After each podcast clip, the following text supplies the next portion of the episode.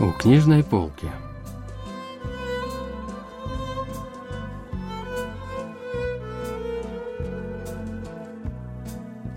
Рассказ «Клиника традиционной медицины счастья» писательницы Сим Аджин.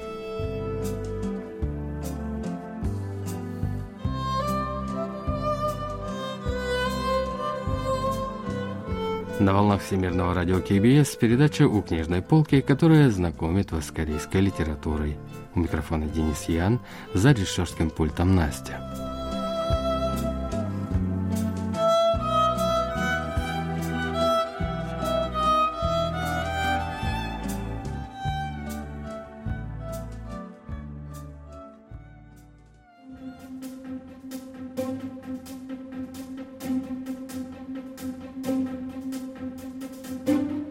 Жалкий вид?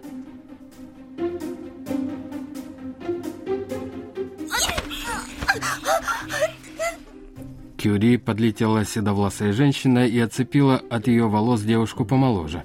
«Извините, пожалуйста, извините». Судя по похожим чертам лица, мать той самой девушки склонилась в извинениях несколько раз.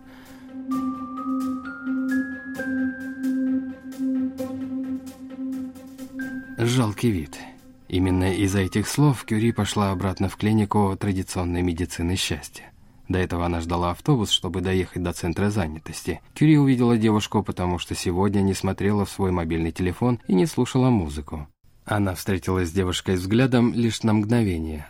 Та все время что-то бормотала, словно разговаривала с кем-то по телефону. Только тогда, когда девушка выкрикнула про жалкий вид и схватила за волосы, Кюри наконец поняла, чего до сих пор не видела – Блузка девушки пожелтела и выцвела, кружева местами были порваны, а юбка надета наизнанку. Она не разговаривала по телефону через беспроводные наушники. Другие люди на остановке смогли избежать ее гнева, так как старались не смотреть, как та вела тайную беседу сама с собой.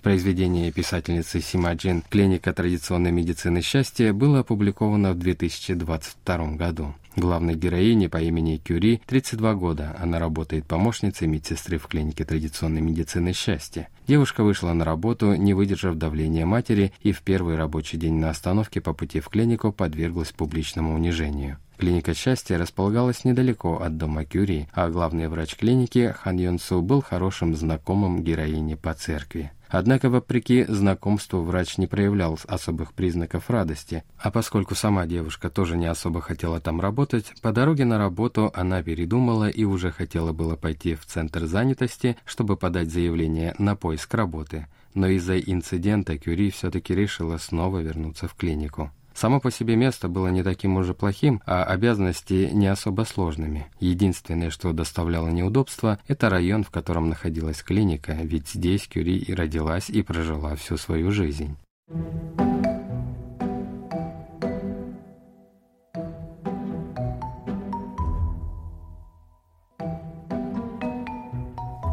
Кюри, конечно, обременяла и смущала большое количество знакомых лиц.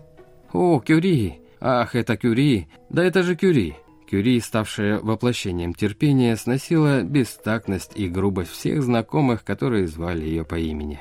Для нее все эти соседи по району были настоящим испытанием, ведь они не ограничивались притворством в меру близких отношений, а поговаривали о том, как выглядел пупок Кюри и до какого возраста она писалась в постель.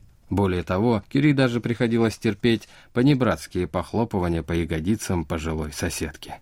«Кюри, а попробуй-ка это. Я специально пожарила оладушки, потому что ты здесь». С этими словами и с запахом приторного масла заходила в клинику бабушка Инчи. Ее тоже Кюри должна была терпеть. Потом выяснилось, что эту бабушку знали все, потому что она часто носила в клинику разные угощения. Иногда случались еще более досадные ситуации. Однажды из-за послеродовых проблем в клинику пришла давняя подруга Хирион с которой Кюри давно не общалась после какой-то незначительной, давно позабытой ссоры. «Кюри, пора уже и тебе поскорее выйти замуж и родить ребенка». Даже эти слова Хирен девушке пришлось безропотно проглотить. Она не могла спорить с клиентами. Кюри гордилась тем, что ей удавалось всячески избегать проблем, к которым она не могла так просто относиться. Ей почему-то казалось, что она стала взрослым человеком с красивой душой.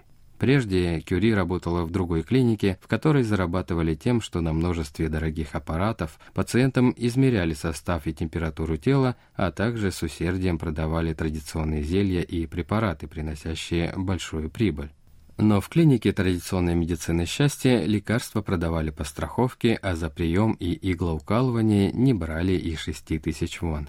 Одним словом, таких традиционных клиник в наши дни было мало. Главный врач всегда долго и тщательно подбирал своим пациентам лечение.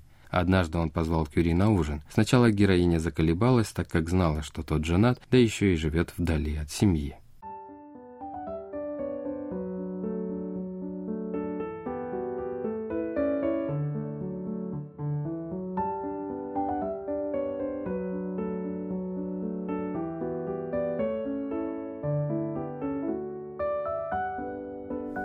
Постепенно Кюри стали нравиться неформальные, комфортные, но в то же время не выходящие за приличные рамки близости совместные трапезы с главным врачом. Отношения начальника и подчиненного, старшего коллеги и младшего благополучно смешались на одном блюде, как в китайских кафе, лишь разделенной перегородкой в одной тарелке смешивается лапша и суп. Глуповатые шутки, которые во взрослом возрасте казались уже слишком детскими, возобновились во время таких ужинов. Они боролись над блюдом палочками за то, кто первым захватит самый хрустящий кусок лепешки с морепродуктами, а еще врач часто отпускал шутки, которые приходилось не к песту и не ко времени. В такой непринужденной и веселой атмосфере героиня и врач встречались на ужине пару раз в неделю.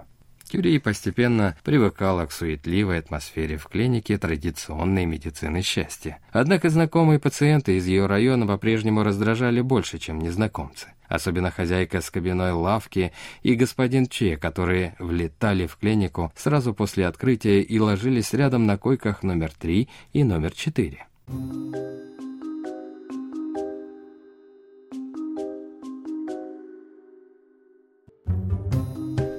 Хозяйки с кабиной лавки появляется варикоз сразу же, как проходила спина, а господин Че регулярно отмечался в больнице, ведь локоть, по его словам, так быстро не вылечить. Эти двое точно выглядели чересчур близкими. Кюри было неприятно каждый раз видеть, как, выходя из клиники, они похлопывают друг друга по плечу или хватают за руку. Муж хозяйки с кабиной лавки был не очень близким, но все же другом отца Кюри. Совершенно точно была жена и у господина Че, которого мать Кюри часто расхваливала. Дело было не только в отношениях хозяйки лавки и господина Че. Кюри каждый день приходилось слушать неудобные разговоры, которые она предпочла бы не слышать о том, как дедушка из местного магазина ловит на крыше голубей, жарит и скармливает собаки, или как владелец прачечной на одном конце улицы помочился на стену прачечной на другом конце – но Кюри лились бесконечные истории, которые даже проверить было нельзя. Узнавать против воли о жизни других людей было утомительным занятием. Кюри старалась не рассказывать главному врачу о всех тех личных разговорах, которые она слышала. Но уже не в силах больше терпеть, она однажды спросила у врача. «А вы знаете об отношениях пациентки Ким Джон Сун и пациента Чэй Джино?» «А, это те лежат рядом на койках номер 3-4?» «Да, у обоих есть семьи, а они держатся за руки и тому подобное. В общем, странные у них отношения. Разве так можно?» «А разве нельзя?» Кюри была смущена подобной реакцией врача. «А чем отличаемся мы с тобой?» — спросил врач, спускаясь по лестнице и не глядя на Кюри.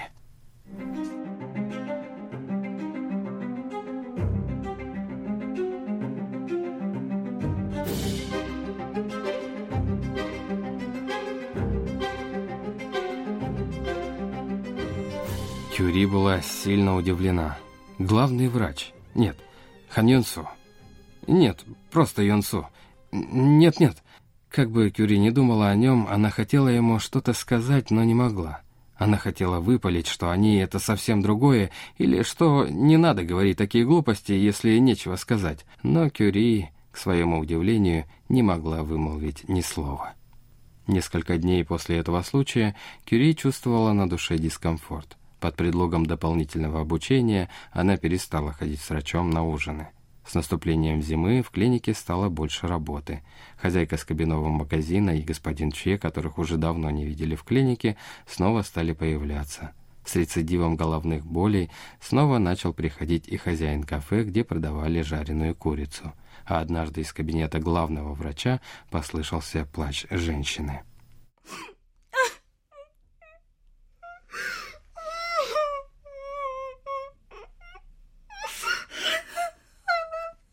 Это была одноклассница Кюри Хирион.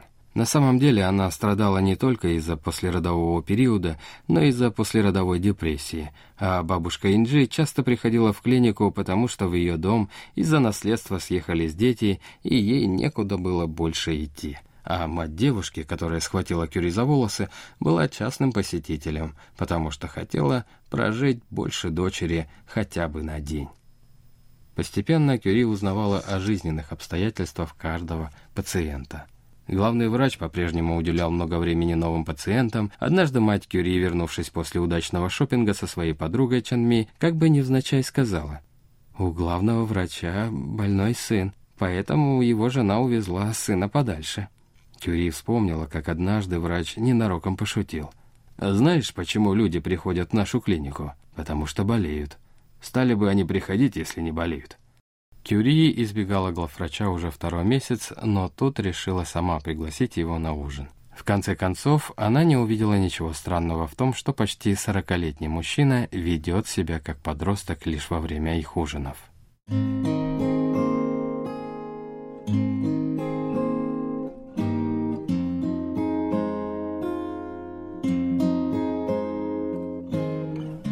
Даже не верится, что мне уже 33. 43 что-нибудь изменится? Кюри хотела сказать, изменится ли этот жалкий вид, но немного упростила вопрос. Даже не знаю. Может, мы все узнаем, когда тебе будет 53, а мне 56? Кюри хотела сказать, что они не узнают об этом, даже когда ей будет 63, а Хан Йонсу 66, но не стала этого говорить. Может, сходим в церковь? Что? Зачем? Возможно, Господь Бог, достигший всего в свои 32, скучает? Врач рассмеялся и покачал головой.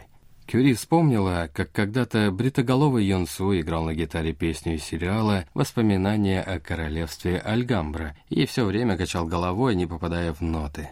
Далекие и в то же время близкие воспоминания. Врач и Кюри с удовольствием доели свиные ножки, отметив, что это наверняка хорошо повлияет на кожу, и встали из-за стола.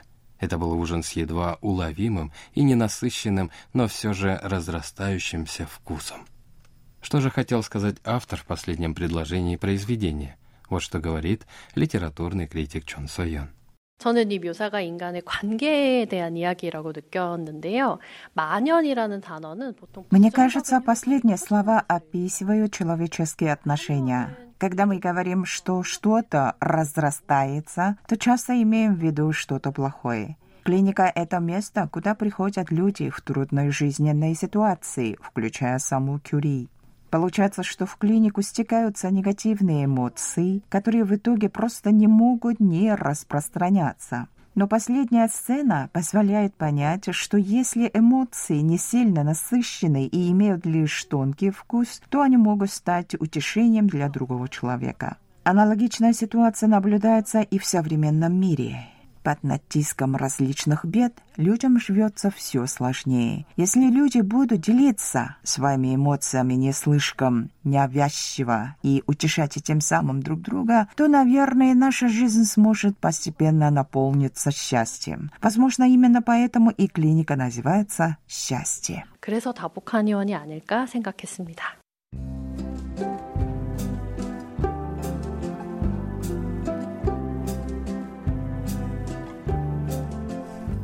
На этом мы заканчиваем рассказ о произведении «Клиника традиционной медицины счастья» писательницы Симаджин.